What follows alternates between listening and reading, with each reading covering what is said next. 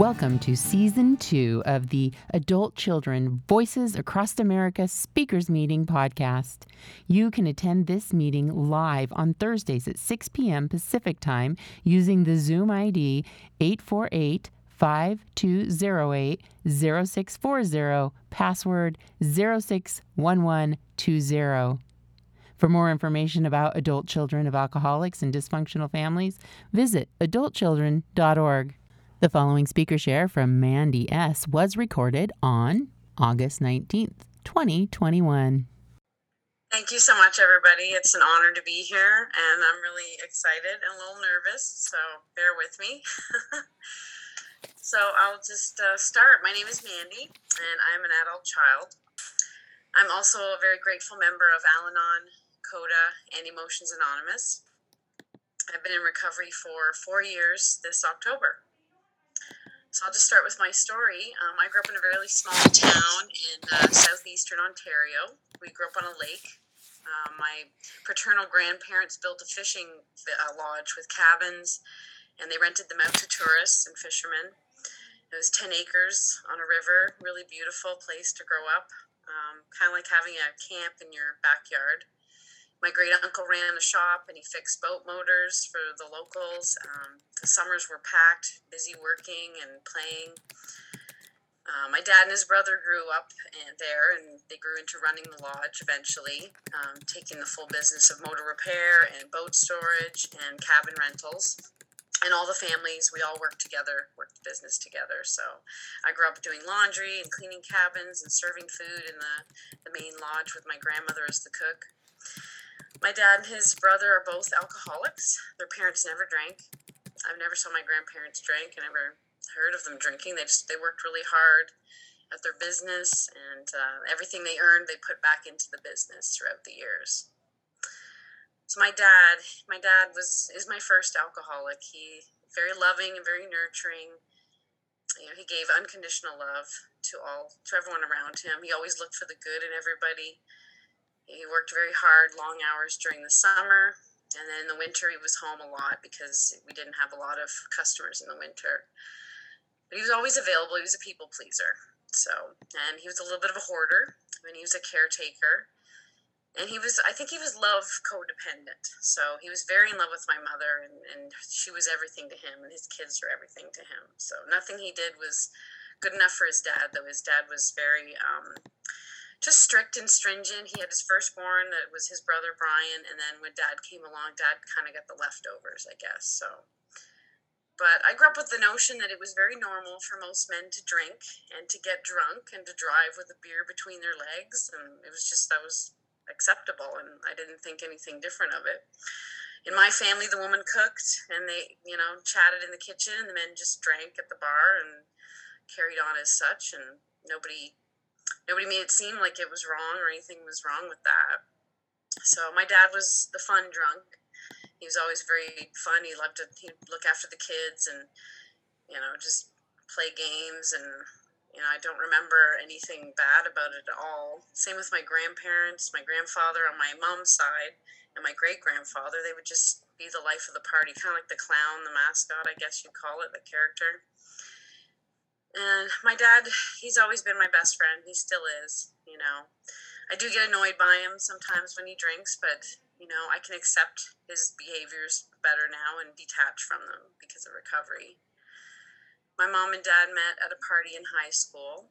Uh, she was 15 and he was 19, so very young. Um, they got married a year later know, I, I heard, I don't know how true it is, but I heard that my mom faked a pregnancy so she could quit high school, move out of the house because her dad was an alcoholic. Um, uh, two years after they got married, or after they met, I guess, I was born. So my mom was 18 when they had me.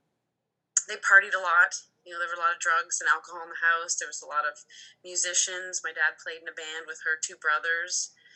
So there's always lots of people around, loud music, and you know, I remember taking sips of beers when I was a kid. I didn't like it, but other kids my age were drinking as well. So it was just part of everyday life, it seemed. Um, the band would practice in the basement and then they would gig out at local bars. And eventually, three siblings followed in the next 12 years. There's 12 years between me, I'm the oldest, and my sister. So I have a brother and two sisters younger than me. I was left alone to watch them many nights, many weekends. So I had a sense of being overly responsible for them. Um, but the lodge was an amazing place to grow up. It's still very beautiful. You know, lots of new families would come in every week, so there'd be tons of kids to play with. A lot of families would come back generation after generation. Others would never return. So that was my first experience with abandonment. So it was, I remember, I even now today, I can remember this one girl I was so close to.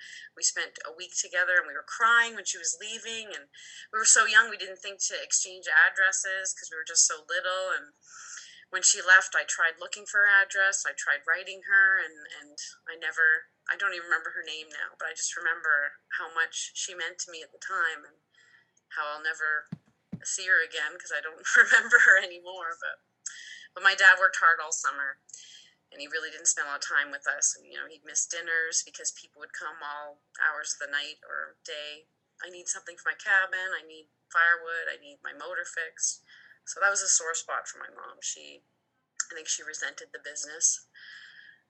Um, my mom was the oldest and the only girl to her family. She had three younger brothers. My grandfather, her father, he immigrated from the West Indies. He came up, he came from a long family of drinkers. They all drink down there, it's just part of their lifestyle. He was an alcoholic and a workaholic. So my mom was untreated ACA and untreated Al Anon. Um, she was very codependent and very unpredictable. Everybody loved her. Everybody fell in love with my mom the minute they met her, but they didn't have to live under her roof, so they saw a different side of her than we did. Um, I felt like I had to walk on eggshells around her. My dad was the alcoholic, but my mom was the rageaholic. She was, I guess, she took on a lot of the para alcoholic um, tendencies. Um, nothing I did was good enough for her. She had very high expectations, which I assume she got that from her father.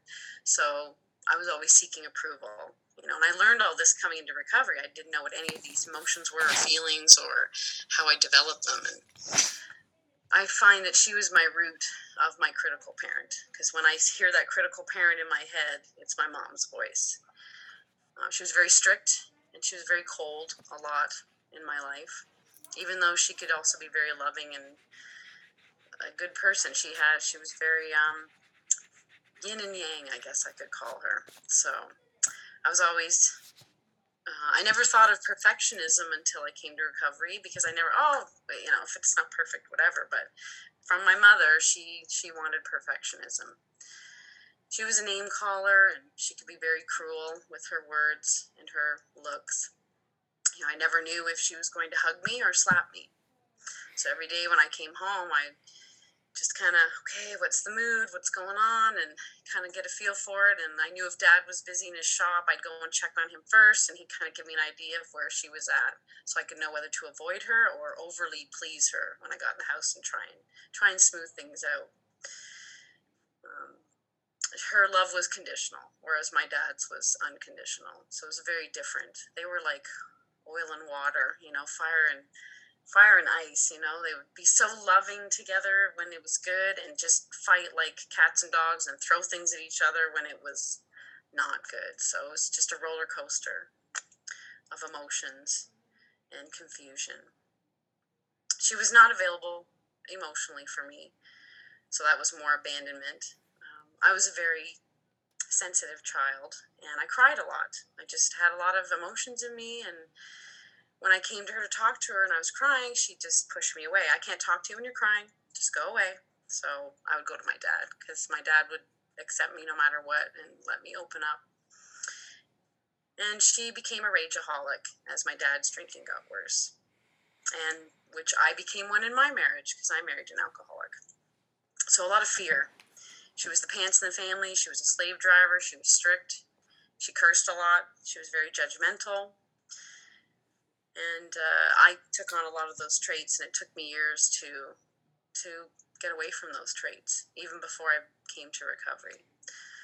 So my dad's brother was an alcoholic. He was very undependable. He was harsh. He was critical. He's very ill, arrogant, a bully, um, aggressive and violent.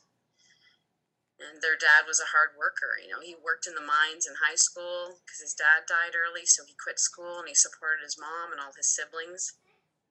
So he was a bit of a perfectionist. He had high expectations and he gave everything to his firstborn, my uncle, and left nothing to my dad. My dad could never live up to those standards. He was never good enough. Their mom, my grandmother Tenny, she was a very hard worker, caretaker, independent, and very loving. I don't know how she put up with that man for so long, but they it worked for them. They ran a business together, and it worked for them. Whereas my mom's parents, uh, her dad was an alcoholic and a workaholic. They moved around a lot. He, you know, he came up from the islands when he was 23 with a couple buddies and started a new life. And his wife, they met on a blind date, and three weeks later they were married. so it's pretty crazy how that happened. But they stayed married their whole lives. They were, you know, and they they did for each other. They loved each other. I found out later that he was uh, he had other children with other women. I had no idea until you know after my mom passed. My mom's been gone 18 years now. Um, but he, she took care of him. She cooked and nurtured and obeyed, you know, spent a lot of his money. She was a people pleaser too. And I guess a little bit codependent as well. And uh, her dad was an alcoholic, so my great grandfather. Uh, that side of the family was very young, so I got to know my great great grandmother, and my great grandparents were around most of my life. And my great grandfather said he was the clown. He was the drunk clown. He'd always make everybody laugh, and it was interesting, interesting family. my mom and her three brothers all married their high school sweethearts, and yeah, two the two brothers are still with their high school sweethearts, which is kind of interesting. One became a drinker as well, but not an alcoholic that I know of. So that's the root of my family. Uh, more dysfunction. I endured years of bullying from kindergarten to grade eight. Even a teacher bullied me. So fear of authority figures right there my dad would have to come get me from school because I couldn't I couldn't stop crying enough to go back to class. I spent a lot of time in my room crying, feeling unworthy, feeling unloved. So I'm very highly sensitive to criticism, lonely, didn't love myself, still learning to love myself. I survived years of sexual assault and molestation from family members and boyfriends and other men throughout my life. My dad's cousin would babysit me since I was a baby, so I don't know what happened until I was old enough to talk and tell what happened. Um, we took him to court when I was about 12 uh, because he had broken into our house and stole some stuff. And he, uh, he started making phone calls to me and asking me what color my underwear was. And my dad freaked out. So that's when all that stopped. And I think he went to juvenile, a juvenile detention place, and we didn't see him much after that. But uh, he was about eight years older than me. He lived on the property. His uh, father was the one who started the business with my grandfather. He hung out with a rough crowd, drugs, you know, did a lot of bad things. And I remember even now I had to take the stand and point him out, and it was just very uncomfortable. I couldn't be up there with my parents. I had to do it all on my own, and we didn't talk about it.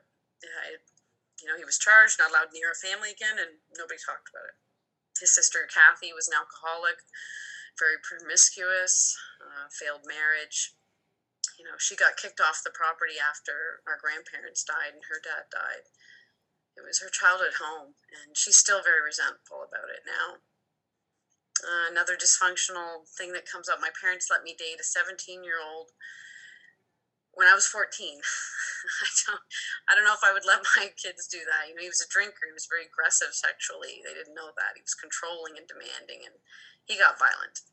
His family came up to our lodge for years, so it was us. We know these people. They're friends. They're good people. But uh, I didn't see him often. He was in the Navy. Uh, but he was two different people. He was one in front of everybody else, and he was one when he was alone with me.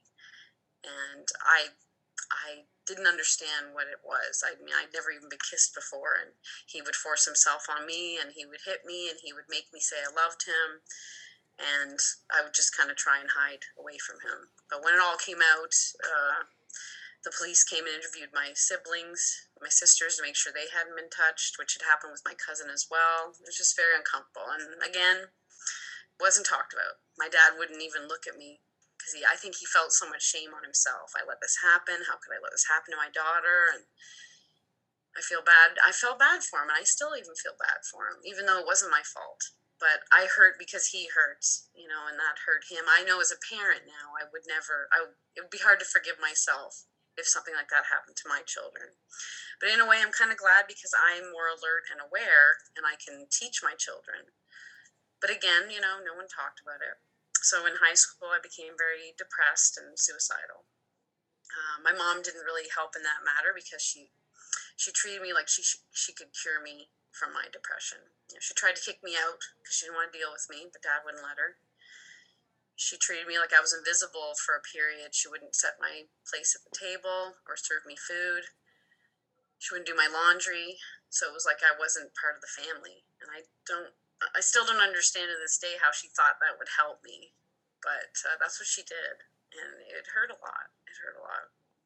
And when I did attempt suicide, my parents took me to the hospital, and uh, family counseling was suggested and we did eventually sought to uh, do that, but it, I don't think it lasted very long. I don't remember it lasting very long. Uh, end of high school, my mom had an affair, and the marriage started to crumble. She left my dad, and he suffered greatly. And uh, it was very traumatic for me to watch my dad crumble like that and to suffer that loss. I mean, he had a meltdown. I mean, I'm sure he had many meltdowns, but I experienced one of them, and it was not something I think I was supposed to be part of, you know, as his child. He's made amends for that since because he was a little embarrassed and he shouldn't have done that in front of me, but I understand. I understand now as an adult, you know. I had a boyfriend in high school that pressured sex, but I, you know, I, I didn't give in. And later in high school, he had a girlfriend and then there was an incident where he pushed himself on me at a party, and his girlfriend was there as well. And fight or flight, I just froze, you know, and that's what happened. I would freeze when men would push themselves on me because I didn't know what else to do. That fear, that fear of of of me being bad, and I know, or me doing something that caused it. And I know it's not true now, but back then I was so young and had so many things happen that no one taught me because we didn't talk about it. Once it was done, that's it. No talking about it. It happened. Let's move on. But those bumps under the rug, you shove it under the rug, the dirt piles up, you know, and someone's got to clean that up, or someone's got to sort through it, or get rid of the dirt. So um, I moved out. My mom left my dad and moved in with the guy she was having an affair with. And I moved out at 19. I wanted to stay and take care of my dad and my, my sisters and my brother. And My dad said no. He goes, It's not your job. It's not your job to stay here and to take care of these problems that have happened between me and your mother. You have to go and, and live your own life. So I moved out. I got a job, and my mom and I didn't speak for three years, I think it was. Yeah, for about three years. You know, I went to counseling. I was on medication for depression. Um, I tried so many different things. Um, eventually, my mom and I reconnected, but it was very uh, just very different. We didn't we didn't talk about the past. We just tried to build a relationship moving forward. I was engaged for four years to an alcoholic um, whose stepdad made sexual advances on me, and I just I kept thinking, what is wrong with me that these men keep doing this? And and then I allowed it too. You know, I mean, when that happened with my fiance, my ex fiance's dad, I, I had to bring it up. I brought it up to the whole family, and then everything crumbled. You know, we ended up breaking up, which was really, I had a lot of guilt and shame, and I had that still that fear of authority figures. You know, that was the late 90s, and we were engaged for four years. It's a long time. And all the money went to booze instead of bills and i remember our power getting cut off and all our food going bad and just sitting there and crying and why am i you know why am i doing this? Why am i staying here? Once his dad his stepdad uh, made advances towards me it just caused so much family friction and at that point i'm like i, I don't want to live this life. I don't you know i don't want to wonder if my bills are going to get paid. I'm working my butt off and i give him money to pay the bills and he just goes to the bar and drinks and i just so I, I broke it off with him. Um, later on, my best friend, her husband made sexual advances towards me. And it's funny to say this out loud because uh, typing it up, I was like, oh my gosh, you know, I remember going through this, and yeah, I. But saying it out loud, I feel almost like this is silly in a way. Why did I allow this to keep happening? It's this bad pattern, right? But it's all it's part of me it's part of who i am it's how i'm growing it's how i got into recovery it's how i'm being stronger and learning how to love myself. Because i back then i just i guess i really didn't love myself enough. So my friend's husband would make advances towards me and so i felt guilt and shame i couldn't stand up for myself. So all these traits all these you know laundry list traits they all cycle in through all these these happenings you know, I worked with her at a bakery. We had so much fun together. We'd go shopping, and her kids, I would we'd plan their birthday parties together. I was like part of the family. I was at her house all the time. You know, I was at their wedding, and I babysat their kids, and you know, we did lots of family things together. I was kind of like the sister, you know, and but he he would climb into bed with me while I was sleeping over, and his wife was up in their room, you know, and he and I yeah, I mean, I can't even put it into words but I would tell him no, and I would tell him like, get the heck out of this bed because you know if you don't, I'm gonna have to go upstairs and tell her. And I never told her, and I still, I don't know if I feel guilt. I just feel it's on my amends list. I don't think I'll make direct amends because it's been so long, but I will make some kind of amends because I never told anyone till I started doing my fifth step work and I just stopped hanging out with them. And then when I moved away, it was just easier. I didn't have to worry about being over there or saying no to invites because I moved away. Um, then I met my husband. I met. I moved out west with my sister in 06. We moved from Ontario to um, Alberta, and we just wanted to go on an adventure. So like, hey, why not? I'm done school. I hate my job, or she's done school. I hate my job. Let's just pack up the car and go. So we did. We packed up the car. We drove across the country, and I met my husband out there. He's from Texas, and it was love at first sight. I mean, that's how I felt anyway. We got mom. he was in Calgary working on a visa. And when his visa ran out, he said, I'm going back to the States. Do you want to come? I said, sure and we moved to Alabama. We got married in 09. And he was a binge drinker. I mean, we were partiers when we met, you know. We had a good time. We were single and no kids, and we just would go out and do the town and meet people. And I didn't see red flags. I didn't know what a red flag was. But he was a workaholic, which he always was, and always, you know, throughout our marriage. I didn't know how insecure he was. Um, I mean, there's a lot of great things about him, you know, but he he was definitely he felt like he was better than people and his job was his identity, you know, being this big career person, you know. I mean, I grew up with chaotic in my life, so I accepted it as part of normal marriage. This I've never been married before, I don't know. So, yeah.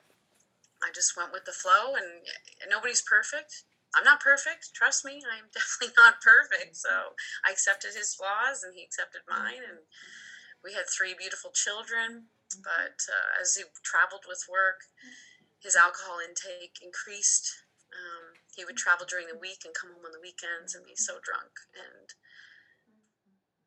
just he got nasty.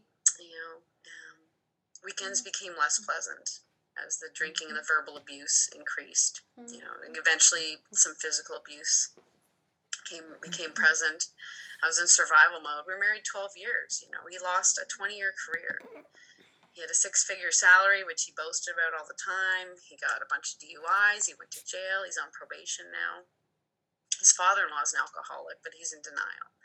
His father in law, ha- or his fa- my father in law, his father has like seven brothers and they're all in AA. So it runs in the family, or there's something there that, you know, but a lot of them are in denial and his dad's very aggressive and demanding.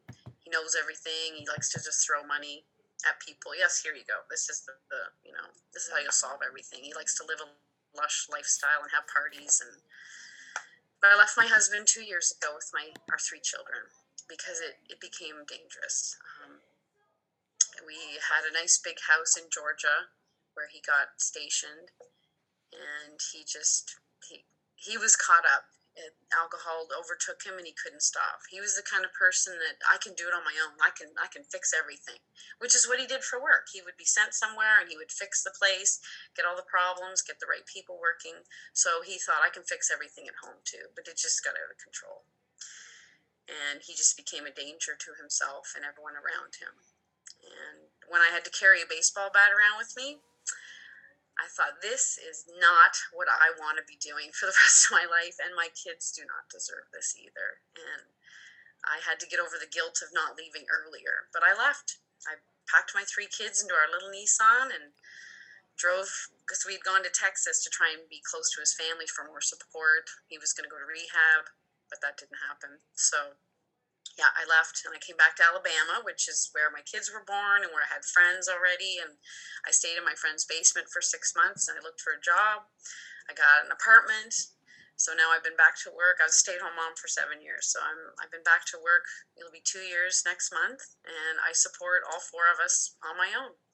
And I'm doing it. So I mean, it's it's not easy, and some most days it's not fun. I mean, every day is a struggle, but we're safe you know, we're safer than we were, and uh, I, I, we're not living in fear. They have routine. They know what to expect. You know, and, and we deserved better. So I needed the space also and safety to heal. I couldn't heal myself. I was going to. I was trying to recover as well.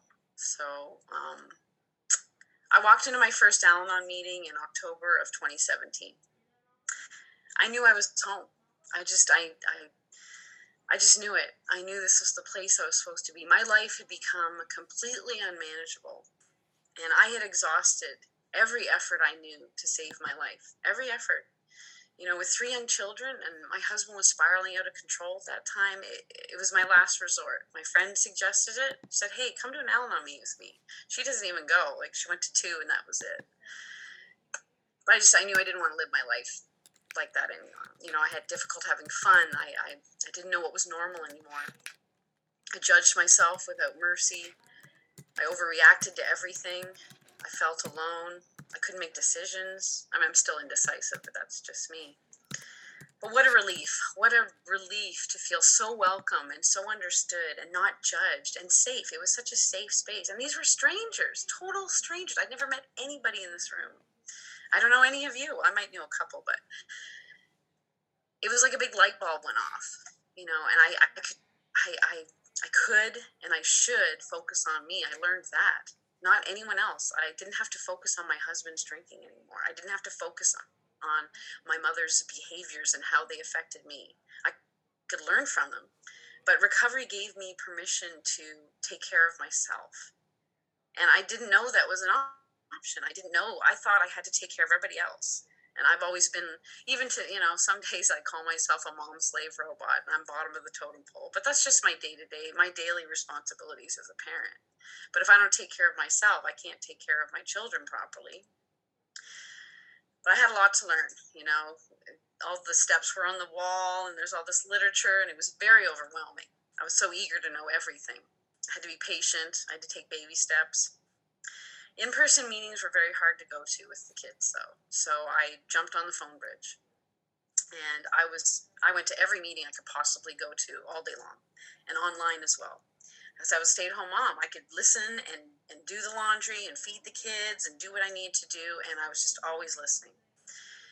And i was always drawn to aca but my immediate need was al-anon because i wanted to get help with dealing with my husband dealing with living in the chaos of you know that manifested from the survival behaviors I developed from living with that for so long. I wanted to be better for myself and for my children. And at that time, I wanted to try and fix my marriage. I mean, not fix it, but just make it better. I wanted to break the patterns of my family dysfunction. And that's why ACA kept trickling in because I knew that there was deep rooted things that I needed to deal with and accept and learn. I mean, all these emotions I had, I didn't even know what they were called. I didn't know how to name those emotions. So I mean, yeah. And I mean, I had a lot of guilt for staying as long as I did. And a lot of guilt for not asking for help earlier. You know, I never knew what codependence was until recovery. I didn't know what being a victim was or playing a victim. And all these behaviors I had created that were not healthy for anyone around me, I didn't realize that I was sick too. You know, as an ACA parent, I worry excessively. You know, I do I did everything for my kids, and that was not teaching them by doing it all. Uh, you know, I'm changing it now. I really am, and I'm allowing them to learn for themselves and allowing them to do for themselves. That people pleasing is still very hard to break. I mean, I'll be I'm going to be 47 in a couple weeks, so it's very hard to unlearn that many years of doing that. So, uh, I'm learning to quiet my critical parent. I'm learning to lessen my self doubt. You know, I've suffered with self doubt all my life, and as a mother, ooh, it's relentless. It's relentless. But we're not perfect, and we can't do everything perfectly. And that's such a good, comforting thing to know and to realize. You know, I'm learning to look at my positive qualities as a parent and a person in recovery you know, with reparenting, my mom passed away 18 years ago. I'm her age right now. And I wish I could have shared recovery with her, you know, as well as my children. But, you know, I'm working through my recovery and I'm, I'm learning to forgive her and to make amends with her even without her here. I love that there's so many different ways that we can do that as well. And in ACA, I'm learning about my traits, my impulsive behaviors, my isolation, my inconsistency, you know, um, I, I had a little bit of substance abuse myself just to numb addiction, to numb out the chaos, you know. Um, avoidance of conflict. I've learned, you know, I avoid conflict with strong personalities, with authority, even with friends. And that's that abandonment from as a kid. And I mean, I call ACA my light bulb program because it, all these light bulbs come off. Oh, that's why I act this way. Because when I was a kid, I had this done to me and you know because i don't understand why am i doing this? Why am i i don't want to be this type of person but these light bulbs go off as i'm working the steps and as i'm talking with fellow members and and the people pleasing I, mean, I no longer seek people's approval because I, I i can love myself. I don't need someone else to love me to be a lovable person. I'm finding my own self identity. You know i don't have to meet other people's needs. I can meet my own first. That's what's most important. And I don't crave acceptance anymore. It's it's very relieving. It's very it's beautiful. I'm working on my in- intimacy issues. That's you know my unhealthy parent uh, patterns, my loss of control, my inability to express emotions and needs, and uh, recovery has really taught me how to get better in that. So I practice ACA with all the gifts of the program. Service. When I came into recovery, jumping into service was the easiest thing for me to do you know, I could learn, I could meet other people, I could help. I mean, I was chairing five meetings a week at one point. I can't believe I was doing that. Like, even just doing two studies a week is overwhelming. But I was also not working full time and supporting three kids on my own. So, but I also had a chaos chaos at home as well. So, but I, I, I moderate a couple groups. Um, I post and I greet newcomers and Fellowship is also another gift of recovery that I hold close to my heart. I'm an extrovert. I love meeting new people. Um, ESH is so valuable. It really is. And reasoning things out with others who are there just to listen or share their experience, strength, and hope. It's so rewarding, so comforting. I mean, I, I have a group of Al Anoners that we talk every day, and I, I always tell them I'm thankful you're in my back pocket you know, you're like my little back pocket friends, and when I need you, you're right there. And it's very comforting. And another gift I find is the literature, the promises. When I read the promises in the laundry list, that's that's what hooked me to ACA. Those promises are wonderful, and I really should read them every day. I should. I want to. Reading and journaling, so many wonderful resources and meetings there's so many countless meetings and for several different recovery programs, which I'm so thankful for. I like to moderate, I like to join, I like to listen, and I like to share. So as I said, I call ACA my light bulb program. It's me focused, you know, and if that's not selfish, it's necessary. Self care, self focus, self love, and self respect. Those are things I had no idea what they were. I didn't know they existed. So I'm in two weekly yellow workbook step studies, and I join workshops when I can, as well as topic and daily reader meetings as my time allows. It's not easy being a lone parent of three young children who, you know, are very demanding, but I am a trusted servant in many groups, and I love to reach out. And I also sponsor. And I keep coming back because I know I'm worth it. I want to be a better person every day. I want to love myself more every day. And as I've said before, I want to break those patterns of the past with my children. You know, re- recovery is part of my life. It always will be. Things can still be a roller coaster, but I'm able to handle the obstacles much better.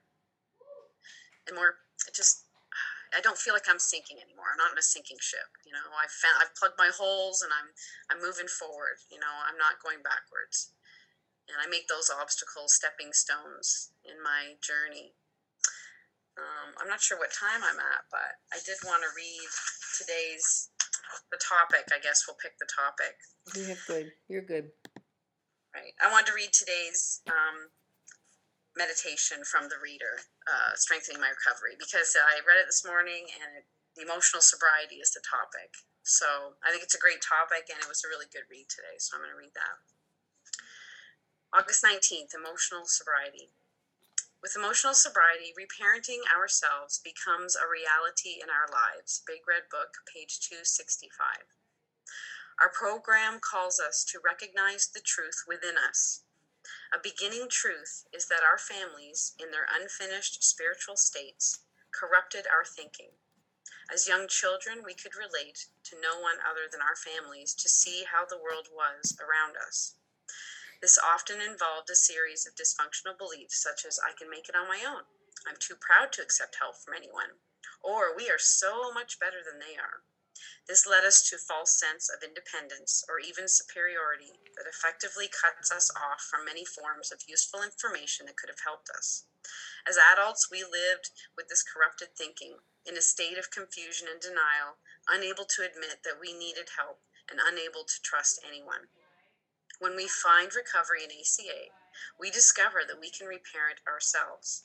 We learn to see the truth about our parents in a non judgmental way, which helps us first accept whatever good things they pass to us.